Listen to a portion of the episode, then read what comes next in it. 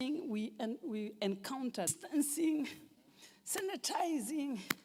You know, Africans, we love hugs, no more hugs.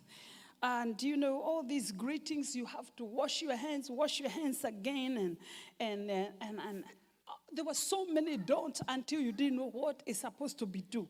So, so, so even when I came, I came with my mask. You notice I, I just removed it right now, yeah? Because we are still masking, yeah? We're still putting on our mask, we are still sanitizing, we are still, uh, yeah, yeah, yeah, yeah, we're still doing all these things. But I also discovered Sometimes when God doesn't want you to abort something, He will put a mask on you so you don't mess yourself up. So, so destiny, there's something God is doing in us, and we cannot. How many know that when Elizabeth uh, was expectant, she went quarantining because she would have aborted the purpose. Yeah.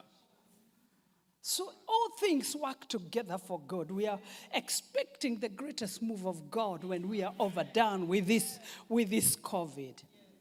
But um, as a church, um, uh, we, you know, we just came back to church. You know, we church has been just open, and you've got to leave so many spaces in between the people.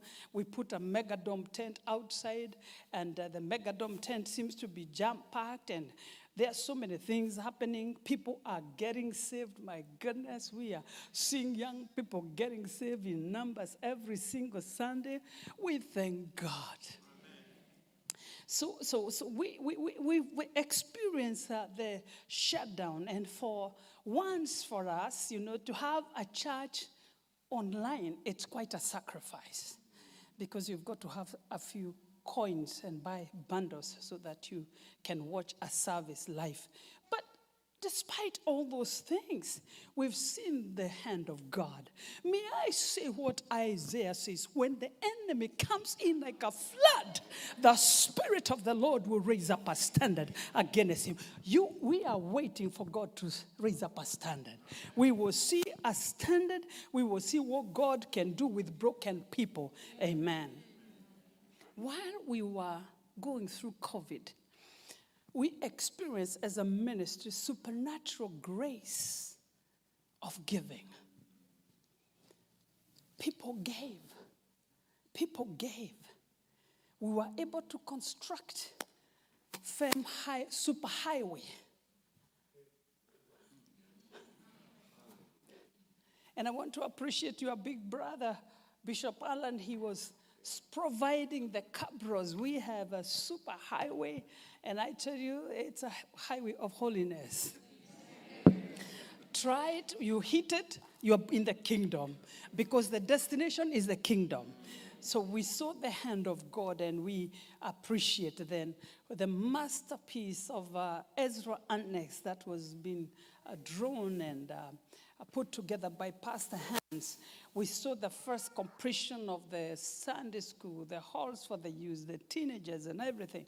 Then we have a masterpiece banquet hall that, uh, mm, yes, Kenya is thinking twice. Mm-hmm, mm-hmm. How many know that a day is come and the day is not too far when we need to raise such a standard that uh, will make God look good? You know, the church is known of a place of not having any excellence, but I'm telling you something. We're going to make our God look so good. So we were able to finish that beautiful banquet hall, and we were very grateful to God. Then we were also able to save. We trusted God to save, and we were able to save $1.5 million. So we could buy a property here Oh, come on, somebody. It was COVID. It was COVID. It was COVID. Yes, but we saved. Yes, we did. We did. And that was not all. I mean, let me say, like Apostle Paul, that was not all. We had other ones, uh, other projects that needed about $3 million, and God gave us all together what we needed and provided because He is. How, those of you who are in ministry, FEM family has understood the principles of the kingdom of God concerning giving and receiving. That's why we don't do any fundraising because our people give in abundance. Ah, before I step out of this house, I'm going to ask the Almighty God to release the grace upon you people in the United States so that we can be able to do great things for God in the US. Amen. And, and, and then, and I want you to know that some of the miracles that are happening, I mean, it, it, it, they're just amazing. Like somebody sent me a, a testimony and said, Mom, I was sitting in, in the, the, now they call that the Church of Rwanda, the people in the tent, because just one day I said, the people in Rwanda, hallelujah. Now they say, they, I was sitting in Rwanda. And, and, and, and, and I just uttered a word. I mean, I wish, I wish people in the US would be so hungry for God that, that they would take a word and run with a word. I just said, I just happened to make a statement, and I said, Some of you, after the conference, you are going to receive contracts and tenders from people you do not know. Somebody tells me, Somebody called me and said, I've got your contact that I can do business with you. And I'm calling from Rwanda, actually. I want you to deliver some toilets in our complex. By the way, we don't even buy shampoos, we don't buy towels, we don't buy anything. There are also sanctuary keepers who are, call themselves the older people. We are the financiers. We may not wash with a duster, but we have the money to buy what is needed. Oh, come on, somebody. I need to talk to the people in America. They invest. They invest. You know, there's one lady that I have always admired when I'm passing. I see her. She likes, she's always, she's assigned herself to clean the doors. I looked at her and God told me prophetically, that's a very wealthy woman. Came to discover she's one of the richest people in Karen. I say, oh, honey, you have about 25 workers. Even more, she told me. But she is cleaning the doors in the sanctuary because she understands the God of grace. America, we need to wake up and create a reason. We need to create a reason as to why God needs to bless us. God is not just going to bless us for just blessing us. We need to understand why God wants to do that. So, so I, am I'm, I'm thinking that, are you good? Mm-hmm. Can I walk on your toes and everything? Mm-hmm. Mm-hmm. you know, when Pastor Philip came, uh, with Pastor Rebecca and was so, so gracious to us uh, during the conference. And uh, when we were eating one of the dinners, she told, uh, he, they whispered to me and say, "Oh, we didn't know that our driver is wife of a member of parliament." But she, she'll drive them, but not come in to eat. She's a driver. She has a security, she has a, but she can't come inside. In actual fact, she should not even send her driver because it is not the driver who is called to serve, it is her. So they whispered to me, Oh, we didn't know that she was a member. I said, Yeah, yeah, yeah. They're all here like that, yeah. Because they are called to serve. They understand service. Not front seat, they understand service. And we thank God so much. So, uh, so when we talk about um, about, about uh, I want to get into something so that we, we're done within a short time. So, uh, we, uh, a few weeks ago, about two, two weeks ago or so, we were celebrating 33 years in ministry. FEM was registered as a ministry in the nation of Kenya 33 years ago, and I thank God because of His grace. Amen. And I have uh, ministering today. I minister with children who are born in the days of Uhuru Park. I have decided to keep younger so I wait for them.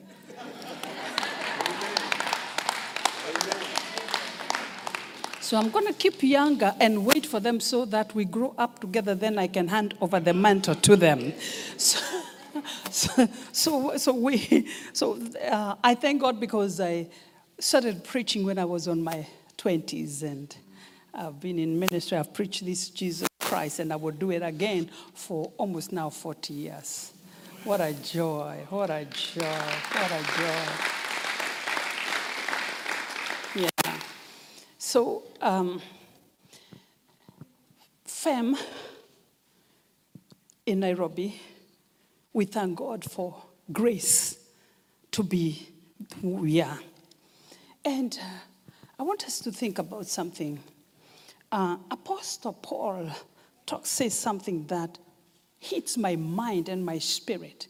He tells the Philippians, You are partakers of my grace. Doesn't that bother a preacher? You are partakers of my grace. Because the Philippians stood with Apostle Paul in times of pain and in suffering. Now that Paul address looks back at them and tell them, and because you have stood with me in times of my need, in times of my afflictions, in time of my despair, you shall be partakers of the grace of God upon my life. I want to ask you people in the US, are you a partaker of the grace of God upon your set man of God? Don't answer me. That's for another day. But we ought to be partakers of the grace of God that is upon the set men of God. So we, we've gone through this time of COVID. I noticed something. God began to, uh, to bless us out of season. There is a miracle the out of season. God started uh, uh, giving us finances, resources. And remember, nobody comes to church. People are giving online. They are not coming to church. And, and it's so amazing what God can do with, uh, w- with people, even in time of pain. There's somebody who sent us so much, much money until I got interested to know who is this person?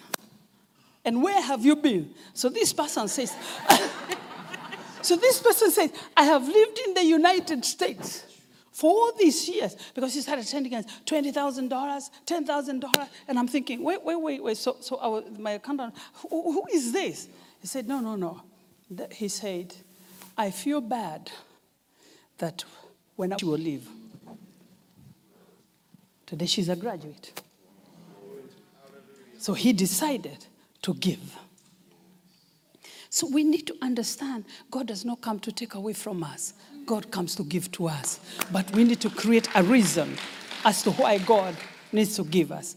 So, our partners, I notice our partners in the United Kingdom, and I know that they are watching us. Uh, there was so much grace during COVID. How many know some people got good promotions and good pays? So they were beneficiary. They got so much money. And I'm talking to them. They own homes, they own houses. They are so blessed of God. At times they will call me and say, Mom, if you have any project of your choice, we're sending you 5 million, we're sending you 10 million, we're sending you this. Why? Because they became partakers of a certain grace. Oh God, may you help us today. God, you may help us today. So Pastor Pauline can give you a testimony. We were, somebody gave us a beautiful house in the coast, Mombasa. It sits on what? Three and a half acres, yeah? About four acres. A big house. It was owned by a, former member of parliament. So this person just comes and say, "Oh, mom, you know, take this title deed. What, what you need to do." So Pastor Pauline is trying to renovate that house and change a few things. And because we also have some kids that uh, she has taken, like baby Rehema and Nehema, and, and uh, they have a beautiful home there. And now she wanted to renovate. I want to teach you something about faith, as Pastor Pauline stands. I told Pastor Pauline, What's your budget like? And Pastor Pauline told me, The little house that we want first to renovate is this amount. I don't even remember what you told me. I told her, How about if we do this? Tell me, don't tell me one little house. Suppose even the main house, you put them together so we show God the need because He's the God of the money. Pastor Pauline, what would you tell these people?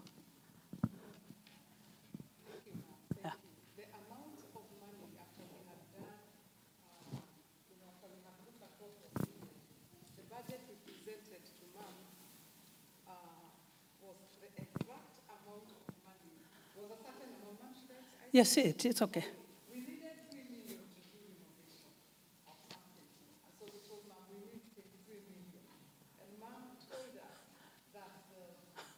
Thank you, thank you.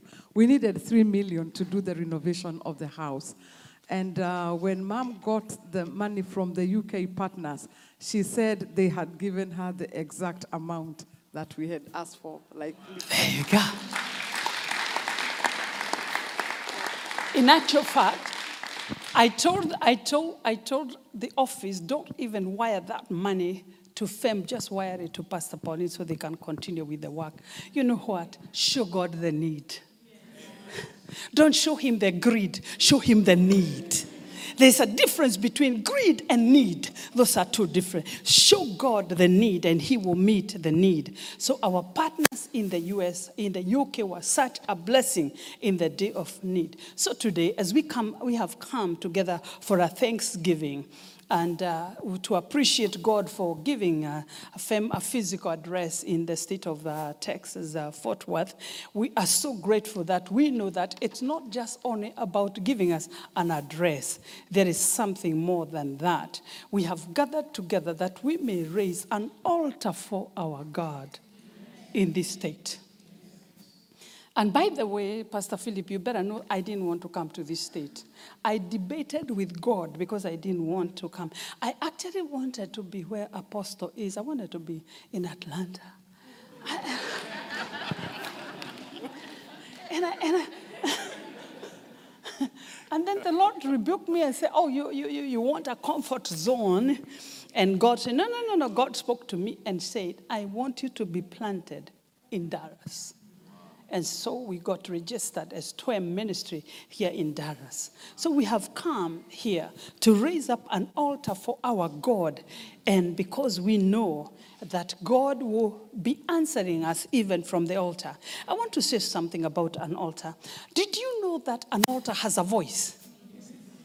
An altar has a voice, and an altar can speak against you or testify on your behalf or against you. How I fear altars because I tremble at an altar. The other day, I made a big correction in my nation when a, a police officer tried to get a man of God from the altar. And I urged those officers, all of them wholesale, to repent. I told them, if you're arresting a man of God, never step at the altar. If you're not called for the altar, don't touch it. You, if you want to arrest me, wait for me at the door. But don't step on an altar. And I'm telling you, that man of God was so blessed because I fought that battle. I didn't even know who he was. I just saw it in the news.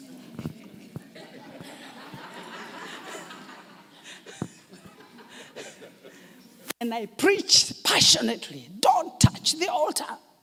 Don't. If I've done anything, wait for me to finish. The duty of a priest. Because this is a voice.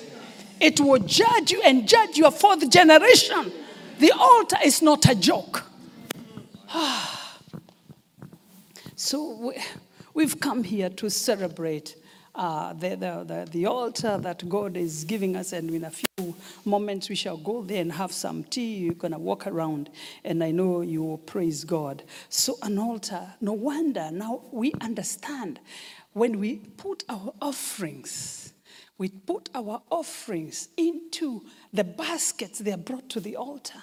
Why? An altar has a voice. An altar is not about the shape, the size.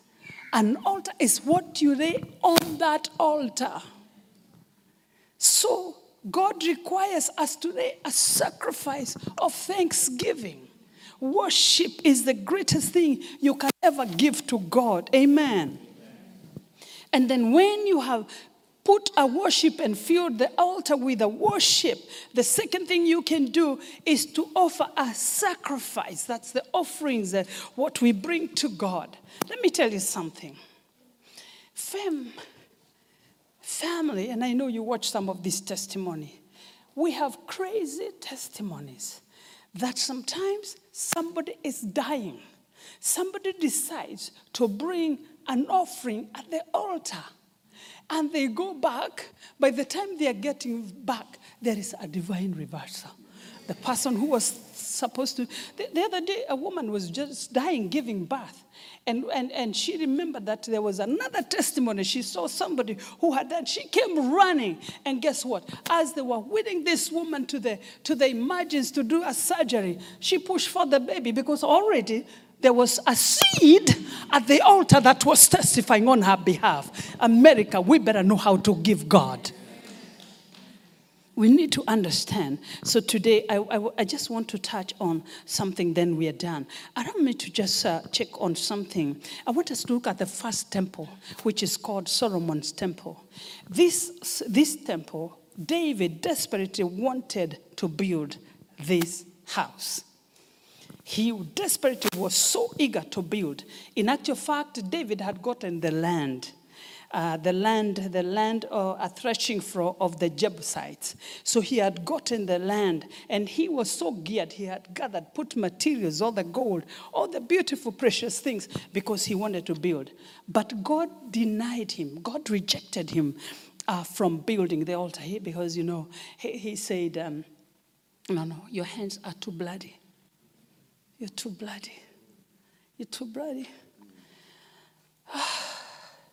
You know, I was, there's a girl that I have been helping, and I'm careful about this testimony because it's a royal family. And uh, this girl comes from one of the most prominent families, but before her father was one of the African presidents, and uh, when this other president who overthrew the government took over, uh, he literally killed the father of this girl. He poisoned, he poisoned the father in her birthday party. So uh, this girl, I tried to walk because she has mental breakdown and depression that never ends. And, um, and uh, so she told me that this former president called her and said, Honey, I just wanted to make things straight. I killed your father. So she told me, I wanted to shout and say how much I hate you. But before he hung off the phone, this beautiful girl, you would think with all the prestige, she is normal. She told me, Mom, she wanted to come with me to Kenya, and she's been pushing me to come. I hope she's not watching me. She's been pushing me to come because she wants to come to my home. She wants to visit, but you know, there are some protocols that I, I think I don't want to deal with them because when it comes to kingdoms and people in the palace and leadership, you've got to be careful sometimes how you deal with it. So, this girl, oh, would you believe this? At night, she disguises herself and sleeps under a bridge. She told me, I can't sleep in my palace. I have a castle, but I can't sleep there. I can only sleep under the bridge. Then I wake up very early in the morning. And I, let me tell you something. It's Christ is the answer. Knowing God. So I was saying because now when I heard that somebody confesses, I killed your father. And he says, By the way, kings have so much blood. So now we are seeing God standing David. David, I love you. You are my choice servant. You are, you, you, you, I love you, David. You are a man after my own heart. But one thing I'll not let you do, you cannot build me the house. This house you cannot build me. But he desperately wanted to build it. God said, I choose your, my, your, my servant, Solomon, your son. And remember, Solomon was very young because he ascended into power and into office as a king when he was only 20 years old. So now God rejected uh, Solomon from building. And now we can understand what was in the mind of God. God wanted clean hands because God wanted him to raise an altar. God wanted him to build the temple of uh, the temple, the first temple in Jerusalem. So God had that intention. That's why he could not allow David to do it. So that when that house is completed, finally, the ark that was being moved in the wilderness, in a tent, from place to place, finally could have a resting place. So he said, uh, Solomon is going to build me this house. And you know, so Solomon, uh, Solomon took the responsibility of building the ark, and uh, that, you know, the ark was always in the tent. You know, God in the tent. I love God, you know, the box The box, you know, the box, the box, the box. Remember, there was a, something in Kenya people used to say, the, bo- the money or the box. So, so, so, so now we see that uh, God, God wants, has an intention. I want you to raise an altar for my people. So Solomon, King Solomon, was the first man to build a house of worship for God. The first temple was built by Solomon. But let me tell something, it was big time. It was overdone elaborate. It was overdone. To the details, it was so well done. And one of the things is that um, when Solomon had finished building it, uh, and he was, he was about to, he, he, the, before they got started, God said, I have consecrated the house which you have built. Okay? You have built, but now I, God, have consecrated it. And now he says, and I have put my name, oof, I have put my name in there forever. In other words, God was endorsed the building of the first temple, and God was saying, My hand is in it. And then you go later, you'll see, he says, that my eyes will be upon it day and night. Oh, I, I love the Bible. I love the Bible. So, so now uh, uh, the Solomon, the king, uh, he understood uh, as to why God wanted him to do what he wanted him to do. Solomon took seven years to build that temple. But if you look at the cost, it was not like a big house. It was not very big. And those of you who have ever been to Israel, it's so sad when you see the foundations of that temple and up the dome. It's, yeah. Let me say, the dedication was a big time thing because the Israel gathered together and uh, they, they, they, they, they noted something that God had meant to build that house to fulfill the promise he had given to David to King David and to the people of Israel. So it was going to be a house and a place where Israel would be reconciled back to God. Amen. So the procession of this uh, dedication was so amazing because it was overdone. And the Bible says they carried the Ark of the Covenant and brought it into this beautiful temple that has just been completed. And as they walk in, the Bible says that the glory of God filled the temple, that the ministers could not even minister because of the very presence of God. How I pray. Men of God in this house today, that a time is coming when the presence of God will fill the house, that it will be difficult for us to minister. One time, I took a fasting, which I always tell people don't try it unless God has given you permission to try it. I took a fasting for 40 days because I wasn't a preacher. I didn't come from a preaching family. My father was a businessman. We, we, we were just taught religious things, you know. Went to Sunday school with an egg when there is no coin or two potatoes, you know, as an offering. I used to cry and I'm beaten by my mother senseless because I didn't want to take potatoes and maize to church. And my mother would ask me, Is it yours or is it God's? So I'll cry and I'll say, No, let everybody take maize. Me, I want money. If there's no money, give me the eggs. So every time they made, eggs were preserved for me to take as an offering. I could not give God something that did not cost something. Yeah. I did not understand at the time there was a call of God upon my life to give God. So, uh, so, so David, we were seeing the, the, the temple is finishing and the, the presence of God uh, uh, feels, and I'm praying. So this time, I wanted to give you a short testimony. I fasted, I took a fast. When I understood that God wanted, was calling me actually to be a preacher, I didn't come from a background of a preacher. Yeah, yeah.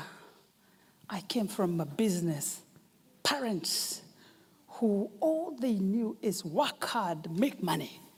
So when I understood that God had an intention of putting him in ministry, I decided to take a fasting for 40 days. I took a fasting for 40 days. What I did, I lived in a country, have firewood, and I, I, all I had was fire. I even forgot water. Every night towards morning, the Lord would feed me with substance. I don't know what it was. It's about three.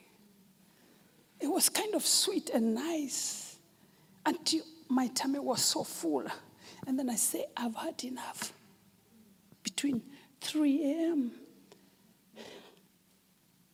When I finished and I came out, I went to wash my hair. I decided to wash and shower and do all these things. I washed my hair, my hair fell. My hair fell.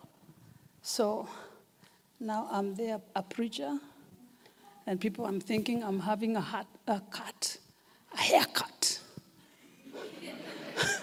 Those are the days of Uhuru Park. The next Uhuru Park, women had haircuts. They did not know that God has, had messed me up. That particular. You know, the, the water wasn't going so. Pastor Rebecca, I'm trying to think, where is the water getting stuck? It's my hair. So after the shower, after, ah, I did not know sometimes God will cause you shed the old hair. So, ah, come on, somebody, so you can grow something different. So that very day, as I was going to Uhuru Park to preach, I remember when I took my step before I touched the final step, I was too weak. And I said, God, who is the preacher? And the Holy Spirit told me, You are not the preacher today. I am the preacher. Ooh, I stood. I just said, Hallelujah. As the hand moved from this down, ooh, the wave of God hit the people down. Then, like this, the wave of people. Then, like this, oh, Uhuru Park, nobody stood. My people in the instrument, the drum set, the drum set, the man was stuck up in between the drum set. And I'm holding the microphone and I'm saying, God, indeed, today you are the preacher. This is the testimony. Anybody who was lame, anybody who came with crutches, they went home free. Every deaf heart, every blind soul. Oh, come on, somebody. Because God picked the microphone. God was the preacher of the day. I'm telling you, hundreds of handbags and Bibles and things were left there. Pe- People did not know the owners, but God did it. So, what I want to say is we need preachers, not just only God, you know, the season we are at. People are wounded. People have lost family members. You may be here, but you're hurting because you lost somebody. I am asking God for one thing. God, let there be a visitation, a visitation that will make a difference. That the God of the Bible, the God of the church, will bring a healing and restoration to his people so that we can rejoice again. So, so I, I saw the very presence of God that time. Now I know that God can choose to minister for himself. Crutches were left. We didn't even know the owners of what was going on, but people got healed. Amen. So the procession that took the Ark of the Covenant into the temple. Ah, So when you go home, I want you to read the first book of Kings because I, I just need to wind up. The first book of Kings, the eighth chapter. I want you to read like the whole thing, but you can start from verse number 22 and you will see the prayer that Solomon made for the people that God would bless the people and increase them. And then and, then when Solomon had stood and had stood, I love this, when Solomon stood at the altar, the Bible said he spread his hands. Pentecostal preachers, what makes us think we are the first people to raise our hands? It was done in the first temple, actually, by Solomon. He raised his hands and he praised the God of the heavens. Amen. So I'm, I'm expecting a great move of God. I'm expecting a revival to come into the land. So the God, our God, is a promise keeper. Our God is a good God, and the glory of God filled the temple. My goodness, the presence of God filled the temple. And, uh, and the Lord said, and God said, and, and the Lord said that his eyes will forever be upon that house day and night. And Solomon was warned that he should hearken unto the voice of the Lord and keep the commandments of God. But let me tell you something. At a time, he forgot. He forgot the vow he had made. So, so the king of Israel, we're seeing the people gave an offering and, and uh, people were so blessed and uh, the dedication was so done for, actually the dedication service took seven days. King Solomon dismissed the people on the eighth day to go home. Can you imagine a day is coming when we shall celebrate God? Amen. We shall celebrate God until people are sent to go home. So, this, uh, uh, even as we celebrate uh, our nation, as we celebrate uh, 57 years, and uh, we also celebrate the grace of God for ownership uh, of TWEM headquarters or offices here in, in the state of Dallas, we are also wanting to raise an altar that will bear the name of the Lord God. I said we are going to raise up an altar that will bear the name of the Lord God. And if you see anything happening in them anywhere, I want you to know it has to happen. It must happen. Amen. Whatever grace, it has to happen because that altar will not bear. Let me give you a very interesting testimony. Can you need to hear this, yeah? Pastor Philip, when we were building the church, this church was costing us more than one billion shillings. Right? God told me, don't allow anybody to fundraise. Because I don't want anybody else's name to be on this, only my name. So, so many politicians were asking, Oh, mom, can we do a prayer breakfast and come with our, our friends? I said, Not for this one. Not for this particular one. A time came, the bank, our bank was shut. The bank that we used to use, the bank was shut. And now I'm thinking, God, we have two months to finish. We can't finish it on time. Pastor Bonnke has already confirmed he's coming. Uh, the president is so excited also to come. The church is not finished. The bank is shut. And I'm going to Mombasa to preach for, for, uh, uh, for us, uh, our meetings in Mombasa. And then I, I laid prostrate on the floor and I asked God, God, now everything is come to a standstill. And God told me something. Blessed is a man who puts his trust in the Lord, but cursed is a man who puts his trust in another man. God supernaturally started providing. Can I tell you something? My girls, you know, have smart lawyers. I know now they are watching me smart lawyers, very professional. They came up with an idea. How about if we don't tell her and we borrow money from a bank? it's good to have smart people, isn't it? Who want to build you out and they don't want shame, yeah? So they said, let's strategize. They called a few bank and they were told, uh, so if suppose you want money, what would, what would be the process? They were told, who wants money? They say, suppose somebody like mom wants money, what would be required for her, from her? More than two banks said nothing. She just gets the money. So they, they, I could tell Sunday afternoon they were excited. And so they had something to tell me. So, we, so I could tell, you know, I could, every time I went out, I could see a strategy. There's something going on. They whisper to each other who is going to start. You know, one of the lawyers, maybe Mrs. Minor, uh, oh, she, she, so I was told I'm being called outside.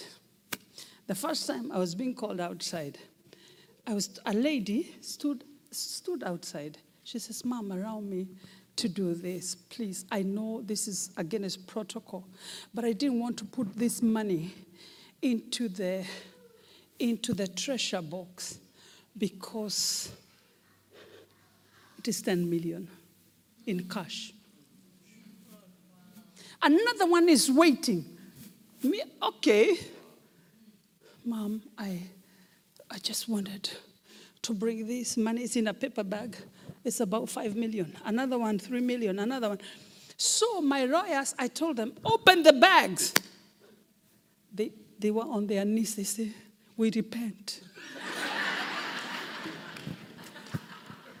this is not your miracle. This is our rebuke. We had to talk to banks to help. Let me tell you something. Apostle, this is very interesting. We, we used to write checks of what is needed and wait on God so that we can give that check before midday. And the God of the money will have answered before that time. And the sanctuary was completed, but God refused fund, fundraising. He said, No. God told me, I don't want anybody's name on this one. So, altar in Karen, the altar in Karen, that beautiful church you see, there was no fundraise. God blessed us, and God blessed His people, and we built it debt free. I remember when our president came and was opening, and he was sending some text, and he was saying, "Oh my goodness, you know," so, you know, I said, My brother, God is a faithful God. Amen. So sometimes there are altars when God says, It will bear my name. It means He dictates the terms. You know, sometimes we, we become funny in, with altars. Sometimes we have made them a place of entertainment. Go entertain people in pubs. Give God a worship. Give God a prayer, supplication, and a thanksgiving. Yeah, yeah, yeah. No, no, no, no. I'm your mother. I can say these things. I know some of you cannot have the guts to say it is not a place of entertainment. No, it's a place of worshiping God. Oh, we are doing this so that people can come. People for what? God can bring. No, no, no, no, no. I don't want to say things so, so that you can invite me next time. Yeah. yeah. is something that bears the name of God in it, let's mind how we handle it. Amen. Altar for God. So let me see if I can finish now that. Um, so the altar uh, will respond. I pray that the altar will respond to our prayers speedily. We shall start to get answers from God. So we say that an altar has a voice because an altar speaks. So whatsoever things and whatever needs that we'll be having, eh, just like we need to believe God. And not only this altar that we are raising, but I want you people to know wherever you fellowship and there is an altar, that altar, respect it. Start to change the perception of an altar, and you will see what God will do. So, so when I, when I was looking at the first temple, let me see if I can just say something shortly, and then we finish about the second temple. When I was comparing the first uh, temple with the second temple, remember when God asked these people, to, uh, remember the second temple is built by people who are coming from captivity. They are taken, the, the nice, handsome men were taken by, uh, to Babylon by King Nebuchadnezzar. The only people who were left in Jerusalem were the sick and the old. And remember the process, they were taken into captivity. And now, when it is time for them to return, guess what? They have no money, they are poor. You know, when you are returning from captivity, you don't have it together. No, no, no, no, it doesn't work. You have nothing, absolutely. So they were poor, they were needy. Yet now, from captivity, they are going back home. And one of the things they need to do is to restore the altar. Fasting when you come from captivity. First thing after COVID, the first thing we need to do as preachers is to restore the altar of God because the altar of God is the only place that people petition to God. So the people were needy and they were in distress. They were, they, they, they were so they returned. The Bible says they returned in three groups. The first group was under the leadership of Zerubbabel. All right? The second group was under the leadership of Ezra. The, the second group was under Nehemiah. So they returned. But let me tell you something. The Bible says that it took about 20 years to rebuild. It is easy to destroy what we have. I have said this in the nation of Kenya. It is easy for us to destroy what we have, but it's very hard to rebuild. I preached in one of the biggest meetings. Here the Ethiopians say, Hi mom, hi mom. And I'm thinking, Am I a mother in Ethiopia? They say, We used we were refugees in your country. We got saved at Uhuru Park. Today we are in the ministry. We have They were so excited to have me that dome. I don't know how many thousands of people sat in that dome. And then, then were, hey, I used to be deaf. I was blind. I used to have, and the testimony, I mean testimonies. And I'm thinking, Ethiopia has rebuilt their country within the shortest time. Where is Ethiopia today? Suddenly, suddenly, the other day, I saw that there were more than 100,000 refugees trying to enter Kenya from Ethiopia. May I say this to us? It is easy to destroy what we have, but it takes God to rebuild. These people coming from captivity, it was not a walk in in the park. It was a lot of hard work. Look at when they started building. Look at these things that were happening. It took 20 years. And the 20 years, if you study the rebuilding of the second temple, you will find out only these things that there was so much conflict, there was such fights. I mean, the enemy put up a fight. It's only, and then when Nehemiah goes also to rebuild the wall, there was such a fight going on. I mean, they couldn't allow the Samaritans also wanted, oh, we can also help, we can also contribute. And they were saying, no, no, no, this thing is a holy thing. No, no. The conflict and conspiracies and malice they wanted to destroy.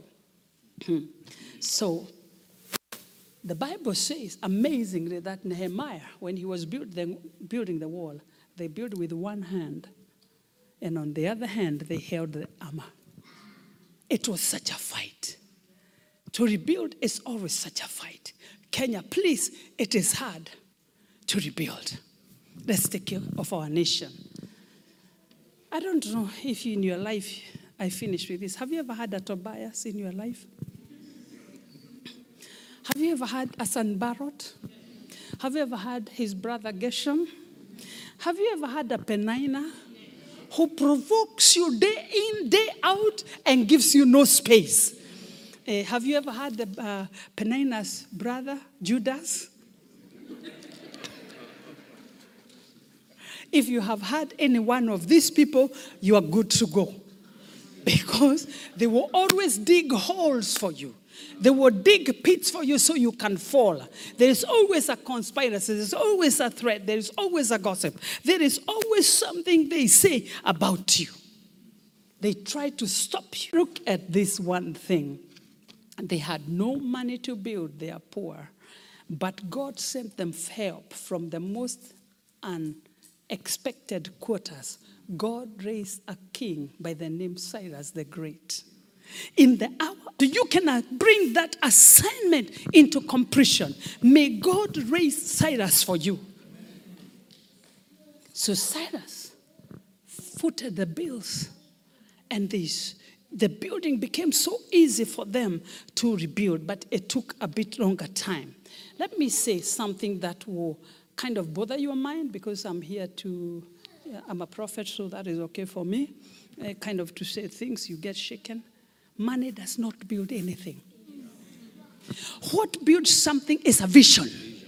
That's why provision. Pro and a vision. So if you have a vision, there will be provision for the vision. So if you have a, a, a dream, go for it. All you need is to keep a vision. You need to keep that fire for God. You need to keep that dream alive. You need to know the, st- the season. Also, another thing you need to know is the time to step out. Yeah. Don't calculate your steps. I know you're good in math, but don't do it. The God of times and seasons. There's a st- and also don't delay when God says step out. You need to step out when God says step out because it is a walk of faith. It is not what you have, it has nothing to do with anything that you have. So these people we are seeing when they they sell, they give drinks and they give meat. So you know they give something. Somebody gives something, and I love that that grace to give. So for these people, though they were poor and needy, there was grace to give. So even right now, I pray that in this house today, uh, that God will grant us grace so that we may be able to give. And you know what? I pray for you people in the US that God will start to bless you. No, no. Not just to pay bills. No, no. How I pray that the Spirit, Pastor Philip, I want to dare prophesy the grace and the spirit of ownership. And I want to prophesy and decree debt free ownerships. I am not talking about borrowing a mortgage. I am talking about strategies from God and power to gain wealth where you will be able to get money without sweating for it. I want to decree and prophesy that there will be grace grace to own homes, grace to own churches, grace to own land grace to own companies right here in the name of Jesus. I decree today in the name of Jesus. And I stand as a woman of God and I know that I have heard from God. Today I came to Dallas to prophesy that there will be grace to own, grace to own land, not only here but also back home, grace to do businesses, grace to do what you need to do. You will have so much money you'll be giving us a call in Africa and saying, Do you have a project that I need to sponsor? I want to decree the spirit of poverty will be out of your door in the name of Jesus. Oh, I refuse. I refuse. Our people wanted to pay bills. You're paying for that TV, you didn't even buy it. That car, you are still. You, I, I decree. I decree. I decree. I say, I decree wealth in the name of Jesus. The power and the grace to own, power and grace to have in the name of Jesus. That is what I have come to do today. And I know that I have prayed and I have pushed to, to, in prayer. I have tarried and I have waited on God. And I had God say to me, Go and decree my word upon your people, and your people will be blessed because they receive it. If you receive it, wave your hands and say, Hallelujah to God. Sit down. Sit down. I'm almost done. Sit down. I want you to know something. I want you to know something. I have one, one of girls in, my, in our ministry. She's our member. She used to be a house girl in Eastlands. How many of you know Eastlands? It's not the nicest neighborhood, okay? So if you're a house girl in, the, in the, that kind of neighborhood, it speaks volume. She had nothing. So I called her with a word of knowledge for healing. So she came to be healed. She was asthmatic. She used to get very bad asthmatic attacks. And I called her and said, What do you do for a living? She says, I'm a house girl. And where I work, right here, they wake me up. I start to wash clothes with cold water at 2 a.m. in the morning. So I, when I, that chest comes, that cold comes into my chest, I develop this problem. I told her, Today is the last day. You'll be a house girl. I told her, I want to prophesy to you that God will cause you to see something that you will use your hands to make and it will go viral, it will become international. Can I help you today? Today, she writes to me, she's, she's, she's very dramatic. Imagine she wanted to come to America, then she says, I have all the money, but if they ask me a question, it's only your English that I understand. So if I go for a visa, I don't think they will give me because I, I will not know what they're asking. Guess what? She doesn't have a signature, she uses the thumb. But this is the grace. Listen to the grace. She owns apartment. She's the only black person who stays in her own apartments in Lavington. All the other apartments are the her tenants are United Nations. Wow. She has one of the biggest businesses now of shipping things to Kenya. I asked, honey, how do you do this? She says, But you told God. But you told God. My goodness. Pastor Philip, from house girl, she'll bring you a bag of five million. You look at her and say, What? Yeah. She was telling me when things were shut from China, she was told, Girl, it's only you will give a permit. So your, you, you, you, your, your staff can come. Let me give you a second testimony. I'm done. Another lady. She never, she never used to have more than 20 shillings fare. So she used to jump out from the service before we wind up the service so that she can catch up the bus, the matatus when they're charging 20 shillings. Because when the church is over, she'll have to pay 30 to 50. So one time I took a microphone and some of you jump out. She stopped. and she sat. She received a phone call that week from somebody from South Korea and said, Somebody give me your name and recommendation that you're a very good person to do business with. She says, Yes, yes, yes. So I want us to do the first shipping uh, this week, if it, that's okay. Today she told me, I ship containers about 7 to 20 one week. She's a millionaire. Oh, come on, somebody. Eyes have not seen, ears have not heard what God can do. And I know, I can even interpret for somebody. So I asked, So what does she do? She, she told me, I do my business with the Germans. She has the biggest machineries for building roads in Kenya. She has land more than two acres with all those tractors, bulldozers, anything that you need. So Chinese hire from a woman who has never been to school. Meaning she doesn't. Oh, that's why I say the God of the money was time at least my gate. They check it in. So one, before it comes back, it's more than half a million. I'm talking about grace to own and grace to have. I'm talking about grace. This is nothing but grace. Now I let me see. Now I'm done. So so they gave and they gave concerning the giving principles. Money is volumes about you.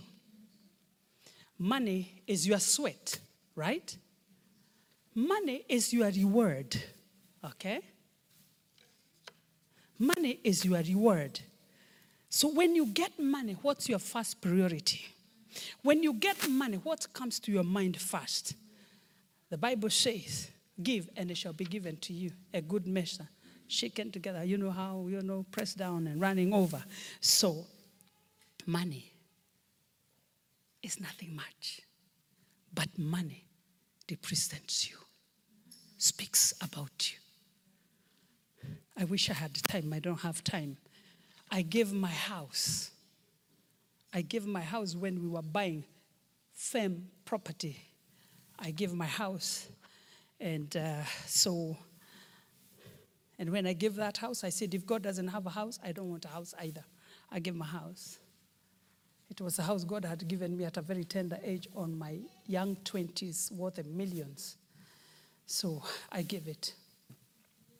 The person I gave, I even moved out because I didn't want an attachment. I moved to a certain neighborhood.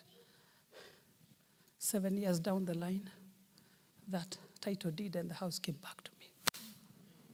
Today, it stands two homes that sponsor me to preach the gospel. That people walk in there. Some, the other, another time, a diplomat said, Can you leave this house the way it is? And if you don't mind, can I be paying half a million dollars? I say, Anytime. so, Jesus Christ said, Occupy till I come. I know Pastor Hans tried to push to speak about this thing occupy till I come. Jesus is coming soon. So for us to have, we must also understand the principles of having. of giving. So, three things. The children of Israel, when they returned back from captivity, number one, they raised an altar for worship.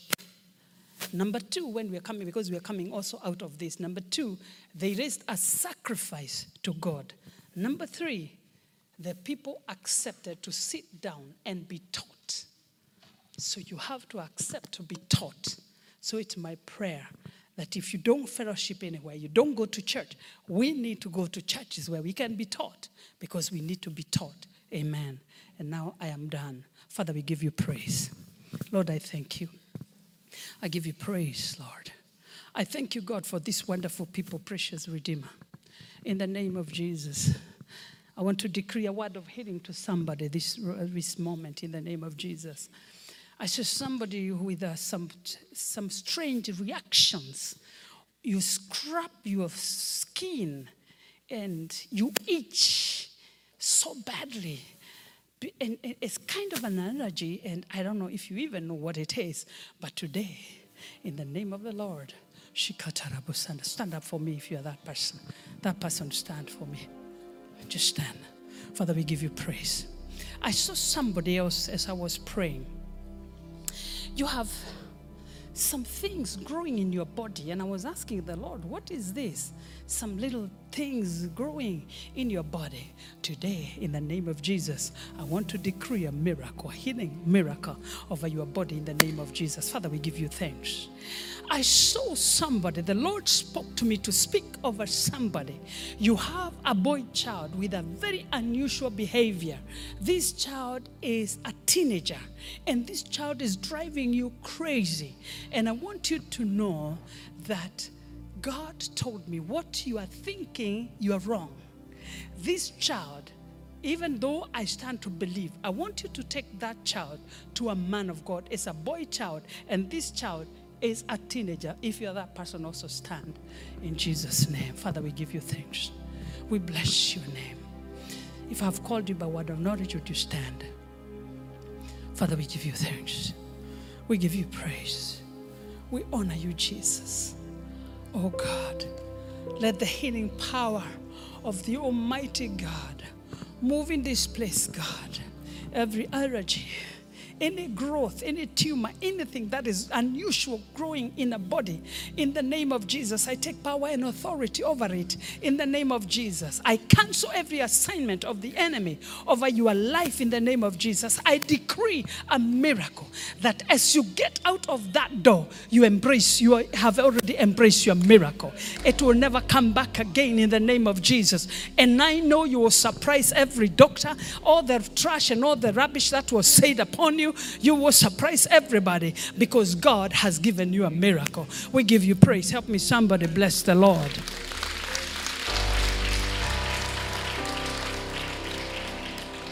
Somebody's not able to sleep at night. Somebody's not able to sleep at night. I want to put this microphone down.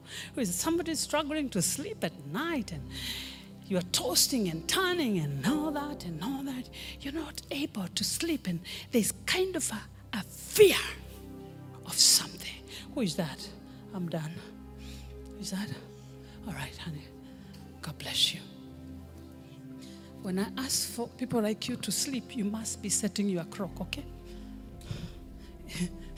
when I pray for people to sleep, they oversleep. So one time I prayed for a couple. The alarm rang and rang. They never woke up. They woke up after lunch. So I'm warning you. So when you go to sleep, said it. Point at her and say, Peace. Sleep in Jesus' name. Be healed. Put your hands together. I love you. We are going over to the other side for a cup of tea. Love you. You are so amazing. Thank you. Thank you so much.